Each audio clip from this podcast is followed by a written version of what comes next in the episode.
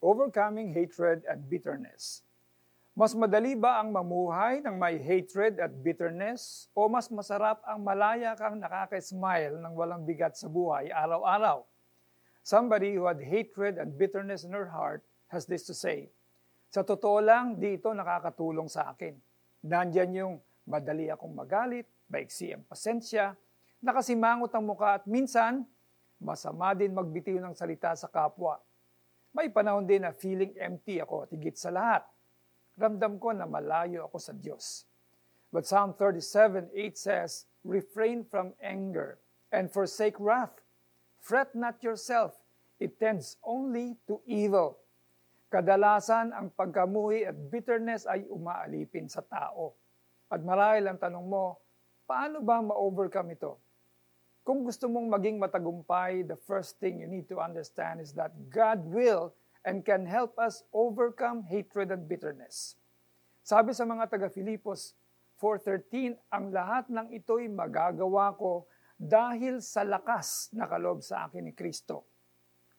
Hindi dahil sa strength mo, kundi dahil kay Jesus lamang.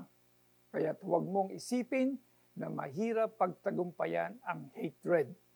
Pangalawa, God commanded us to love our enemies. Romans 12.20 says, na kung nagugutom ang iyong kaaway, pakainin mo, at kung nauuhaw, ay painumin mo.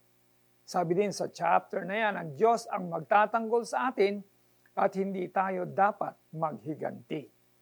The greatest commandment na binigay sa atin ni Jesus bukod sa mahalin natin ang Diyos ng buong puso, buong kaluluwa, at buong pag-iisip ay ang kasunod na verse sa Mateo 22.39. Ito naman ang pangalawa, ibigin mo ang iyong kapwa gaya ng pag-ibig mo sa iyong sarili.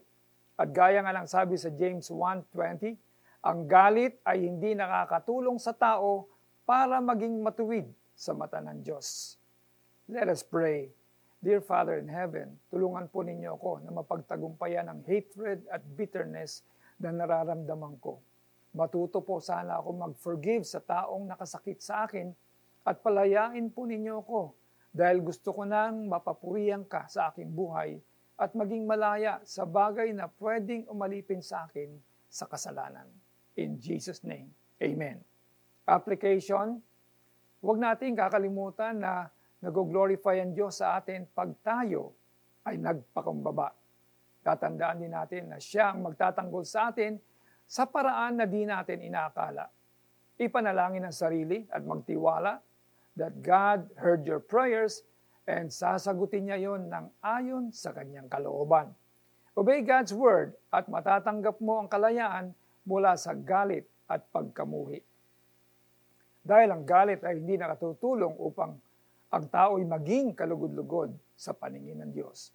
Santiago 1.20 Ako po si Pastor Alex Tinsay na nagsasabing, Our lives are in the hands of God and He will see you through.